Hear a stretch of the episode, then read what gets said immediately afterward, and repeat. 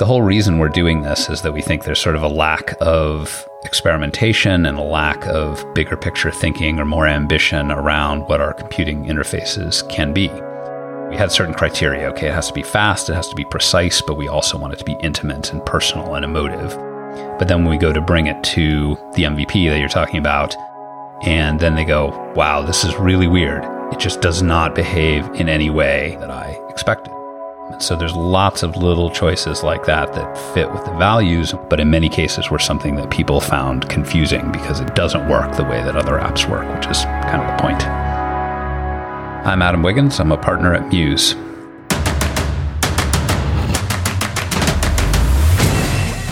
This is Code Story, a podcast bringing you interviews with tech visionaries who share in the critical moments of what it takes to change an industry and build and lead a team that has your back.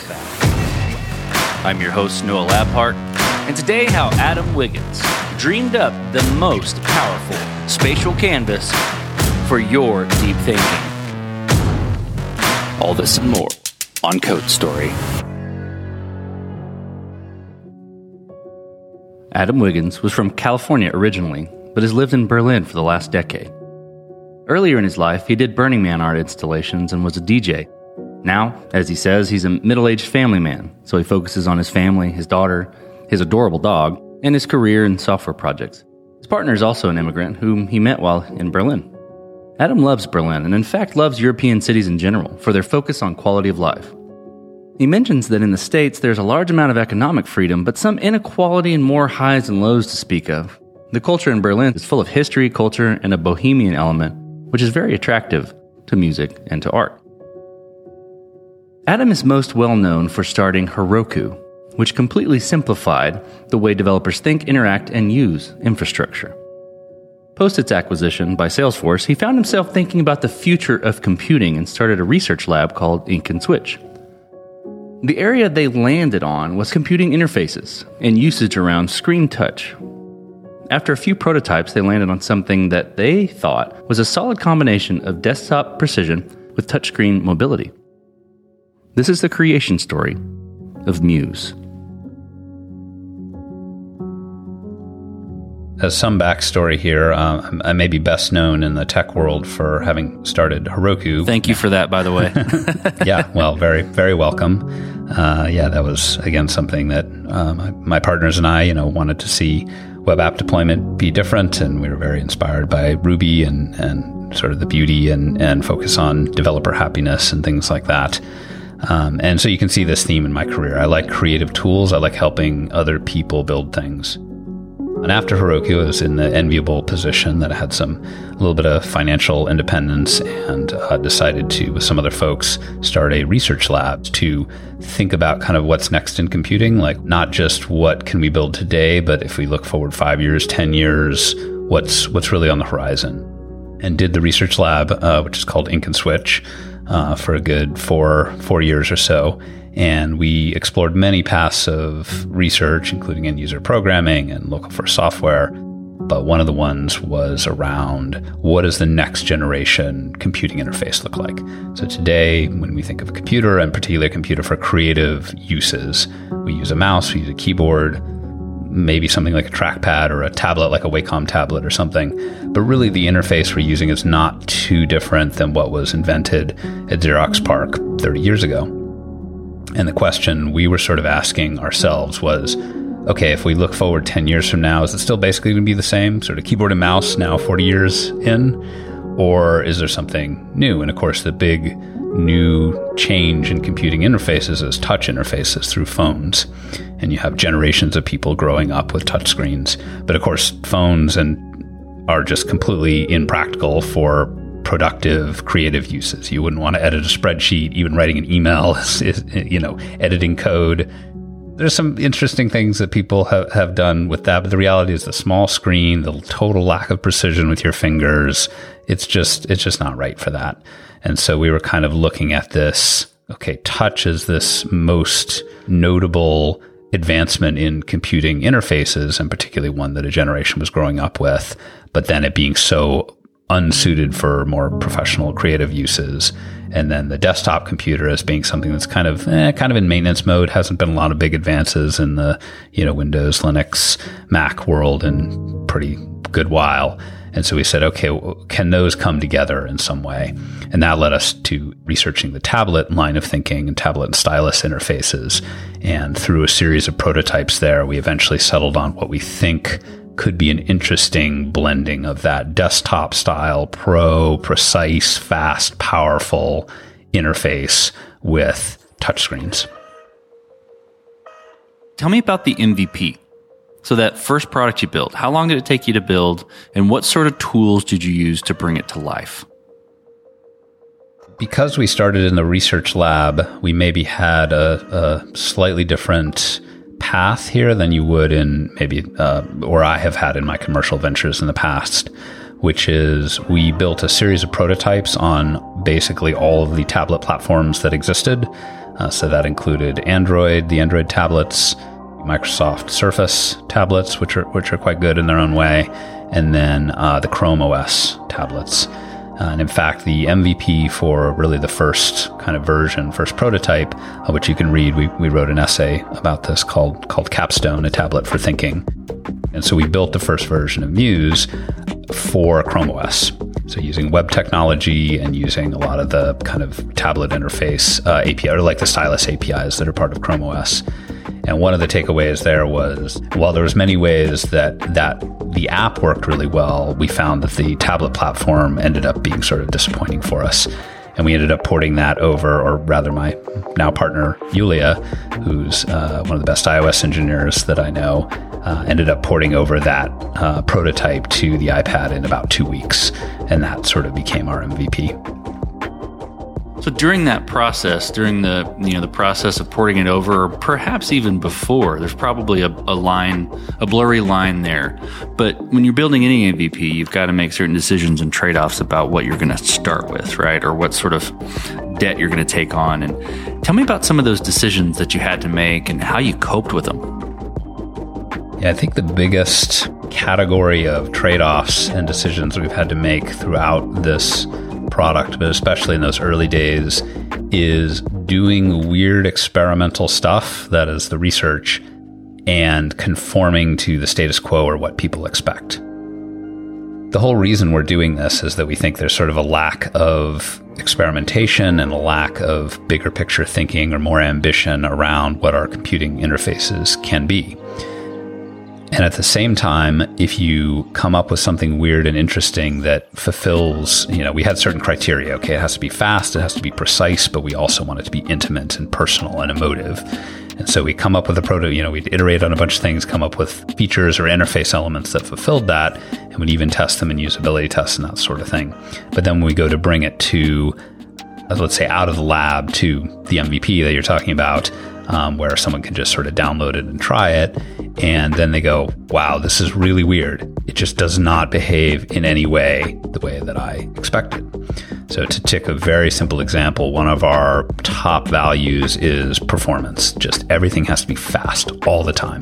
The iPad has 120 frames per second refresh on its screen, and we wanted to basically keep up with that in contrast to, I think, a lot of productivity software that often has you waiting around and looking at spinners one example of the interface where we wanted to make sure it was fast is that you wouldn't have to ever wait for a, something simple like so the muse is a kind of a spatial canvas where you move these cards around on a board and we didn't want you to have to put your finger down on the card wait a minute for it to kind of register that you want to drag it and then drag it which is the way that it usually works on touchscreens Instead, we want it to be instantaneously. You can kind of bring your finger in from the side in one sweeping motion. You can even start moving it before you touch the card. You bring it down on the card and it starts moving with your finger instantaneously, no waiting. But that I mean actually means that we have to go completely off rails from, you know, we can't use any of the default Apple APIs because they all depend on some delay that you put your finger down, you keep it in one place, you wait for some period of time, some number of hundreds of milliseconds. There's a little animation as the thing lifts up and lets you know you're dragging it now, and now you can move it. So there's lots of little choices like that that fit with the values and what we were trying to do, but actually put us either not able to just use the you know sort of the platform conventions but in many cases were something that people found confusing because it doesn't work the way that other apps work which is kind of the point. So okay from that point then so how did you progress the product and how do you how did you mature it? And and to kind of wrap that those questions in a box how did you build your roadmap and decide okay this is the next most important thing to build we're trying to find the way that we can take the weird, interesting things we're doing with the interface, the researchy next generation elements, but also kind of make them approachable and accessible to someone that just downloads the app and, and tries it out. So a lot of that was a matter of you know, embracing the weirdness, but kind of deciding where here's a place where being different really makes a huge difference for the feel of the app or what you can do with it. And then we'll really double down on that. We'll make it really good. And then furthermore, find good ways to explain it. So we've actually spent, I would say, as much time on the explanatory materials, which includes that we have a, a handbook, kind of a product manual with a bunch of videos. For example, we started a podcast uh, which originally was kind of just for fun, but we found that it really had a lot of value in the form of explaining all of our thinking and philosophies behind even the simplest of features. So, for example, our very first podcast episode was about tool switching and about why we built our own custom tool switcher rather than using the Apple default PencilKit. I think a lot of folks, when they first saw that or when they see the product, on its own without that explanatory materials. They go, why are you doing it this weird way? Why not just use the Apple default? And there's a whole bunch of reasons for that, but they can't be summarized in a couple of sentences. So when me and my co-host Mark can talk for 30 minutes, 40 minutes, an hour about all the philosophies. And I wasn't even thinking anyone would want to listen to this, but as it turned out, it made a huge difference where someone could try the product, think, oh, this is really weird. Then they listen to the podcast a little bit. Then some light bulbs turn on. They try the product again. And that those two things pair together really well. So I think the progression of the product and the maturing of it is both this trying to find the places where we're weird. And that's really a benefit to the user make those things as good as we can, explain them really thoroughly through handbook, through podcasts, through other forms. And then in some cases, there's weird ideas that we kind of liked in the lab, but maybe in the end, we end up kind of deleting or just kind of conforming more to the standard so that we can, as much as possible, be comprehensible while still having these things that, that make us unique. I, I, maybe it's just the way that I think, but I, I tend to applaud going outside of the OS standards. So when you were describing doing your own tool switcher, I got excited uh, because I, I, tend to I tend to like that. I tend to like that creativity and kind of building your own ecosystem into your app. There, I, I do have a question about the about the podcast. So I hear you saying it it, it helps explain the thinking um, behind you know why you made some of the decisions that you made. Has it also helped in um, or, or has any sort of feedback surfaced to help you shape the product itself? Yeah, so our podcast, which is titled Metamuse, with the idea being it's kind of about, it's not about Muse, it's about the team, the company, our process, our thinking, the behind the scenes stuff. And absolutely, it is a conversation. Uh, first of all, we do have guests sometimes, which are sometimes Muse users or customers. Sometimes they're just people we like from the Tools for Thought community. Uh, but through that, we're, we're having a literal conversation, and, and many times that gets us interesting feedback or perspective on some design choices we've made. We ask people to respond on Twitter with their thoughts, and we engage that way or write us on, you know, send us an email or something like that. Um, and so we do often get through our support channels as well, where someone says, Hey, I'm using the app and I listened to the podcast about this episode, but I actually really disagree with you about this choice you've made here. And it's a much better conversation because we do get people to write in support that haven't listened to the podcast, haven't read any of our articles on the web or anything like that. They just tried the app, nothing else. And they write in and they go, uh, this part of things works weirdly. I don't like it. It's different. It's not what, you know, what I'm used to. And it's kind of like, you know, we can obviously respond and, and give the summarized version of here's why we made this decision. But it's a way more interesting conversation when someone writes in and says, okay, you know, I tried this new feature. I listened to the podcast. I read the memo and I totally see your thinking, here's why I disagree, or here's why in my use case, and here's a screenshot of a board, the board being the kind of the main kind of working canvas inside Muse. Here's a screenshot of how I'm using it. I understand all your reasoning. Here's why I disagree. Um, and that's like a super interesting conversation at that point, right? Because now you're now you're really getting into it. It's not just the surface level thing. Just a very fun and rewarding way of of having a, a two way conversation with uh, with our um, with everyone that's using our product or interested in the product. That's fantastic. I think that's fantastic for my listeners to hear that because it's a very creative way to go about that, to go about having that conversation. I think I think it's a way that gets overlooked. So I'm, I'm super jazzed that it's working for y'all. So let's switch to team. So how did you build your team? And, and, what did you look for in those people to indicate that they are the winning horses to join you? As with the interface, our team approach is also uh, unusual or unusual in compared to, let's say, the Silicon Valley venture world that I uh, was used to previously. So we're actually only five people right now, even though we've been doing this two and a half years. We have this partnership model where essentially we wanted to a little bit maybe like an attorney's firm, when you think of sort of making partner, that kind of concept. But basically, we wanted to have a higher talent density where everyone's wearing a lot of hats, everyone's very entrepreneurial, but we keep the team small to avoid I'm going to call it management overhead, but um, you know, speaking as a person who's done a lot of management uh, in various teams over the years, including at, at Heroku, at one point I was managing something like hundred people with you know managers of managers, and there's all this structure and process and all that sort of thing. And of course, you know, people let you do a lot, let you have a big impact, and certainly for that business that was infrastructure, there's just huge labor demands for sure. Um, but I enjoy the creation and the making and the hands-on stuff a lot more. And so for me, a team that's in that five to 10 range is kind of a, a real sweet spot.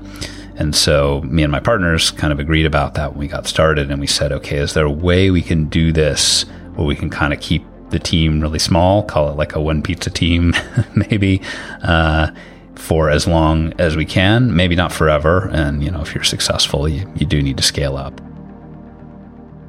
And it turns out that having this kind of partnership model in the small team was a way to attract um, very much the kind of people that we wanted people who were interested in being on a small team, wearing a lot of hats, owning a big stake in the business, even if they're not a, a founder. And in fact, we made the conscious choice to remove founder as a label from our uh, vocabulary. So we all just refer to ourselves as partners. Some of the partners were there right at the start, some of the partners came later on. Uh, but in the end, we try to make it so that everyone's kind of peers, and that we don't have this this special uh, halo of the people who were who were there first. So at least so far, that's worked pretty well. But it's it's hard to fully say because we don't. The N is not very big uh, right now, so we don't have a lot of. We could have just gotten lucky with our with our first few hires. So let's flip to scalability. And, and given, you know, this is a, a mobile app, it's going to be interesting to see how you, how you approach this. Although, as I say that, uh, I'm kind of opening up uh, avenues and horizons that you might go with it. But did you build this to scale efficiently from day one, or are you fighting this as you grow and gain traction with Muse? Yeah, so scale has a different meaning with personal tools. Um, you know, Heroku and being infrastructure scale was almost the whole job by the end. And I actually didn't like, or, or I should say, I prefer being more focused on features and user facing things and the kind of the building of the, the software and its functionality rather than, than scaling. So yeah, making a personal tool it does have a, a different meaning. Uh, performance is one that's always been a focus. You know, 120 frames a second or bust is, you know, is kind of our motto. But then you do have this thing where because it is this sort of knowledge uh, management tool, and as people use it over time, you know, now that we have customers who've been using it a couple of years and they may get many gigabytes, maybe tens of gigabytes, maybe hundreds of gigabytes in some cases of data that they've amassed over time. It's, it's basically like kind of a spatial file system, is one way to think of it. And you've got PDFs and videos and high resolution images and so forth, in addition to your ink and text and everything else. And so as those uh, individual user data sets have gotten big, then we have hit scaling problems, and we try to tune for those. But th- that that part of things, the performance was from day one, and we always try to stay on top of. But the scaling to large data sets is something that we kind of wait until it's getting slow for someone, and we have a couple of you know we have our users who are uh, sort of the most demanding and are the ones who are likely to hit hit slowdowns or hit problems where yeah out of memory problems or something, and they write in, and then we we work hard to address those in the moment. And at least so far, that kind of on demand uh, approach to dealing with data scale has worked for us. But again, I think it's pers- a personal tool rather than like one large aggregate database as you get with kind of web SaaS. It has a whole different structure. We've made basically very good personal relationships with some of the people who are most demanding on the product because they write in in a way they're very understanding because they're the ones who are likely to write in and say like hey i'm getting this slowdown or i'm getting this crash. Often it's like an out of memory thing as it tries to load in some giant pdf or whatever. You have to go back and forth with them and give them some test builds and say does this fix the problem for you? You know built really good relationships in a, in a way that people who your early customers who push the envelope on what you can do with the product in a way they almost feel like they're they're sort of partnering with you on on making the product good. And then everyone else that comes along later benefits from that. Well as you step out on the balcony and you look across all that you've built what are you most proud of yeah, it'd be hard to boil it down to one thing. I'm I'm very proud of this this business, and I think kind of the team and maybe brand and like small independent business approach is probably my favorite thing. Partially because that feels like a, I guess it is a bit of a reaction to the Silicon Valley hype machine and uh, fever pitch stuff. That it was honestly also part of why I left San Francisco, much as I love startups and technology and software, and I do think venture funding is this incredible thing for getting new products built in the world. But I also see a lot of the ways its excesses cause, I don't know, mental health problems for people. And I, I had my own brushes with that. And so, kind of being able to sit down and decide, let's build the kind of company that we want to build that lets us both make a great thing that we think is ambitious and inspiring and has the potential to have a meaningful impact on the world, but also allows for life work balance and kind of a, a team setting that we enjoy and is, um, I don't know, just feels like a healthier, calmer, for me, more productive place to be. I think that's, I think more than the product itself, um, that's probably what I'm most proud of. Let's flip the script a little bit. So tell me about a mistake you made and how you and your team responded to it.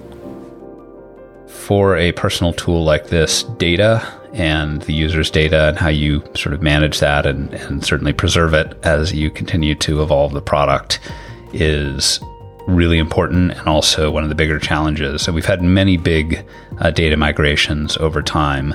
Uh, some of them have, have been a little rocky. One of the ones that I feel kind of more uh, let's say embarrassed about is um, we actually did a big data migration of uh, essentially all the ink in the in the app was originally in vector format. So it essentially stored uh, actually you could even see this with the you could do a little muse bundle export.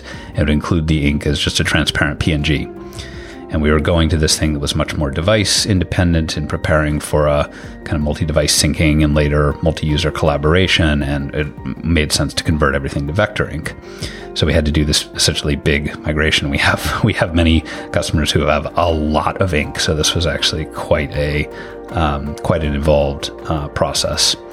And um, what we ended up doing was there was one set, or there was one very very early format of ink that we used on the very earliest beta and we kind of looked into this. We didn't have good analytics, but we were kind of looking at and thinking, okay, so this was for the beta app, and then if people migrated over, but that was like a year ago, and there was only like 20 people using it, and how many of those are still really active? We kind of made the judgment call, or it wasn't even a super explicit decision, which was maybe part of the problem. But long and short of it is we decided to basically just not handle that one particular case and we discovered something like a month after we had run this big migration for all our users is that some of our best customers, who of course were the people that were there from the very early beta, had actually lost some ink on their very earliest boards.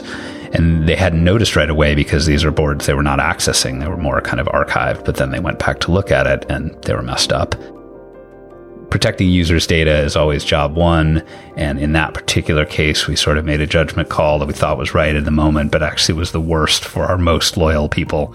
And happily, we had written the migration in such a way the data was still on the, the disk, basically in the, the sort of the SQLite database that stores all the, the user data. And we could do kind of a recovery build that pulled that pulled the sync format out and kind of stuck an image awkwardly into the board. And the, these folks were understanding, so I appreciated that. But that definitely uh, felt like a like a mistake.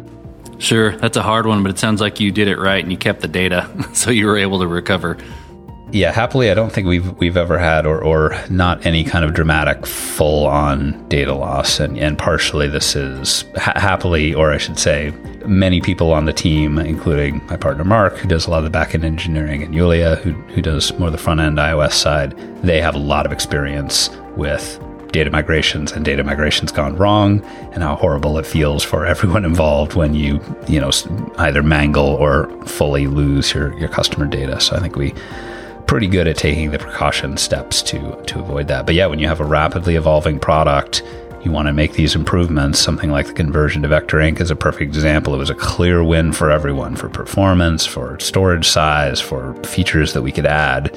But it did mean that we needed to to do this kind of I don't want to call it risky migration. It's just all data migrations have inherent risk. Um, and so if you you're work, if you're moving fast and improving the product regularly, there's there's always going to be stuff like this. So what does the future look like for Muse the product and for your team? So right now, Muse is this kind of tool for thought on the iPad. You use it for deep thinking with this kind of spatial canvas where you put images and ink and PDFs and so forth all together, but it's just on the iPad. Um, so the next obvious thing is to do new platforms. So I think we'd like to do a, a Mac native app. I think being able to share your boards onto the web. Some of our uh, users have actually already just written their own version of this, where you sort of like export a Muse bundle and turn that into a, a static HTML page. Um, so we're working now on on syncing technology, local first syncing technology, which uh, you can read about if if you're interested. But is essentially something that um, makes it so that it's very device centric. You're not dependent on the cloud. You're not connecting to um, you're storing all the data locally, but but you can still sync it between all your devices. So yeah, we'll build the Mac, we'll build the web, we'll do the syncing stuff. And actually the syncing technology leads into the next thing, which is collaboration. So you see these kind of, um, call them collaborative digital whiteboards. Miro is probably the big one. FigJam is a newer one. So we hope to essentially compete with those folks, but with our own unique take with this sort of intimate tool that's really built to be native and fast uh, and have this local first syncing. So that whole vision of of Muse is something I'm personally really excited about. I, I want it, right? So that's you know, you're ultimately it's always good to build a product for yourself, and uh, that's that's one that excites me a lot. Yeah, and then on the team side, you know, it's interesting to say we, we knew this partnership model and kind of staying small could work um, up until this point. But once you add more platforms, once you add certainly the syncing, which has this very significant backend infrastructure component, um, so I think it's pretty clear that we've gone probably about as far as we can with the team size we have, and so I can imagine adding a few more folks in the coming year, just just depending on on how that goes. But then we start to ask questions about, well, can everyone, you know, there, there's only 100% of the company to go around, so everyone having a big ownership stake, you know, at some point, do you have to have partners and employees? And but I don't really love the two tier thing. I like um, keeping it sort of peers as much as possible. Uh, but that also connects to just how we make decisions. You, know, you asked, for example, earlier about our roadmap, and we essentially get together for a team summit every two months and just kind of sit around and talk about it and come up with what it should be. And I think we do really well kind of through this consensus based decision making, which uh, normally consensus based, you know, can lead you to groupthink or whatever. Uh, but for us, it really works. But yeah, if you take the team to seven or eight or 10, eh, that probably doesn't work anymore. You need different processes. And um, I would like to see if there's a way we can keep, as I said, what I really am most proud of with this uh, with this particular venture, which is which is the team and the style of the small business. But can we scale it up just a little bit, not a ton, but just a little bit? Um, so I'm, um, we have a few ideas on that, but I, I think it, it could also be a be a challenge. It's sort of, at least for me, it's sort of uncharted territory. Let's switch to you, Adam. So, who influences the way that you work? You know, a CEO, CTO, architect, really, really any person that you look up to, and why?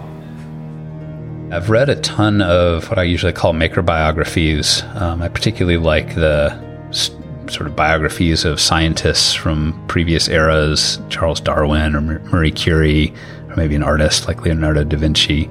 I think those have had a lot of influence on me. You know, in modern times, certainly there's these tech CEOs and so forth who do a lot to build companies and cultures and and um, bring a new technology into the world.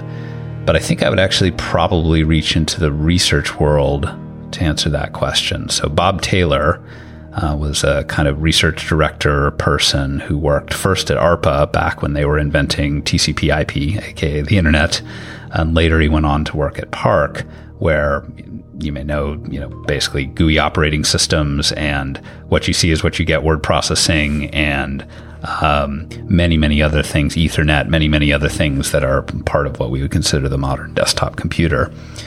And Taylor was interesting because he wasn't the creator, he wasn't the the scientist or the researcher or the engineer. He was more of this well research director, and he would basically find people who were doing interesting work and bring them together and make a good kind of work lab office setting for them. He would get funding uh, from these different sources. ARPA is obviously government, PARC was a corporate research lab, um, and find a way to get the money to the people and help them develop um, these breakthrough technologies. And a lot of that was what we might call herding the cats because these folks who are these very free thinkers are not inclined to any kind of like top down management or classic, you know, being told what to do by a boss. And in fact, you, you couldn't do that. You need to let them be creative and explore their research paths. But at the same time, they do need some structure and they do need some accountability. And Bob Taylor seemed to have this just remarkable instinct for where to go to be able to work on the future of computing and to pull together really remarkable people uh, and get them kind of focused around shared projects. And in doing so, really shaped uh, the modern computing world that we live in today. Uh, and I, I, I, really respect that. I think sort of managerial types don't get as much. Um, I don't know what the word is. We don't lionize them the way that we do the more the hands-on folks, the designers, the engineers, the architects. Uh, but I, I think Bob Taylor is one who's who's very worthy of our respect and uh, is a personally inspiring for me. Well, we talked about a mistake, but a little bit different spin. If you could go back to the beginning, what would you do differently, or where would you consider taking a different approach? Yeah, Muse is still early enough that it's probably hard to fully see the, the the, mistakes. You know, once you have the benefit of hindsight, five or ten years on, that's when that's when you can look back and think, you know, if we'd done it this way, maybe that would have would have been better. Um, right now, I think I would probably say I wish we had uh, tackled this kind of sync first between platforms, but then the, the collaboration a little bit earlier. We really do now live in this multi device world. And as amazing as the iPad is for this kind of thinking environment, you know, sit back in your reading chair and peruse the PDF and mark things up and, and that sort of thing. It's, it's really unparalleled for that. But the reality is just no one's computing devices on any one device, even someone who really loves the iPad. And being able to access stuff from your phone and be able to do stuff on your desktop, that's just part of the modern creative professionals computing life.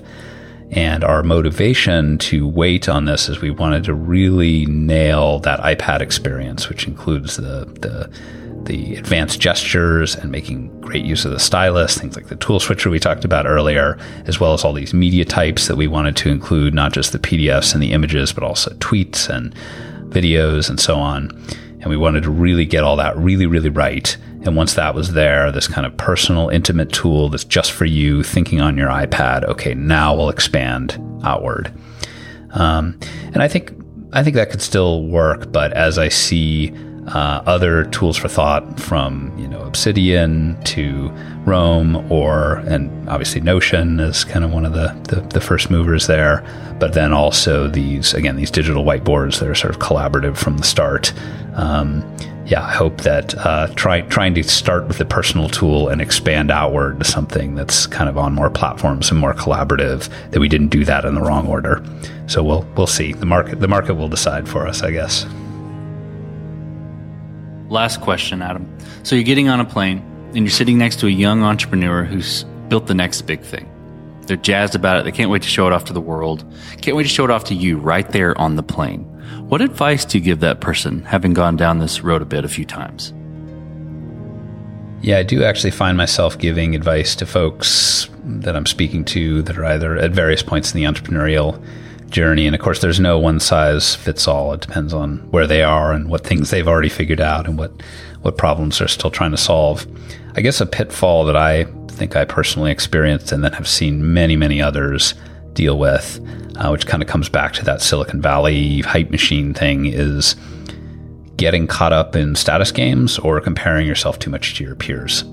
And I think this exists, certainly exists in, uh, in the Silicon Valley world. You know, this startup raised around at this valuation, and why aren't we at that level? But it also ex- exists in the bootstrapper indie hacker world, right? Where people share, here's my MRR growth, you know, graph on Twitter, and then you compare yourself to that, and you see you're you're not there.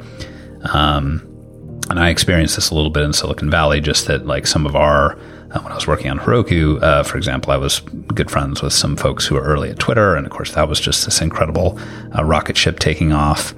Um, there was other other companies, of course, that were were doing very well, and so as well as we were doing, it's easy to look at that and think, hmm, we're not quite there. And then I don't know. There, there's just something about humans that I think we want to benchmark ourselves against whoever we consider to be our peers, and then maybe we want to impress the people that we think are. I'm, I'm not even sure what. Um, but that's just that whole thing is just a game that no one wins, and trying to coming back to the advice to give to the this hypothetical up and comer is basically like focus on what you're making and are you proud of it? And do you think it will help people in their lives? It will solve problems for an individual for a business make the world better in some small way according to your your view on what constitutes better? And if so that's great and focus on that and don't don't worry about who else you think is your peers and how well they're doing or not doing. That's great advice. Well, Adam, thank you for being on the show today. Thank you for telling the creation story of Muse. Thanks so much for having me. And this concludes another chapter of Code Story. Code Story is hosted and produced by Noah Labhart. Be sure to subscribe on Apple Podcasts, Spotify, or the podcasting app of your choice. Support the show on patreon.com slash code story for just 5 to 10 bucks a month. And when you get a chance, leave us a review. Both things help us out tremendously. And thanks again for listening.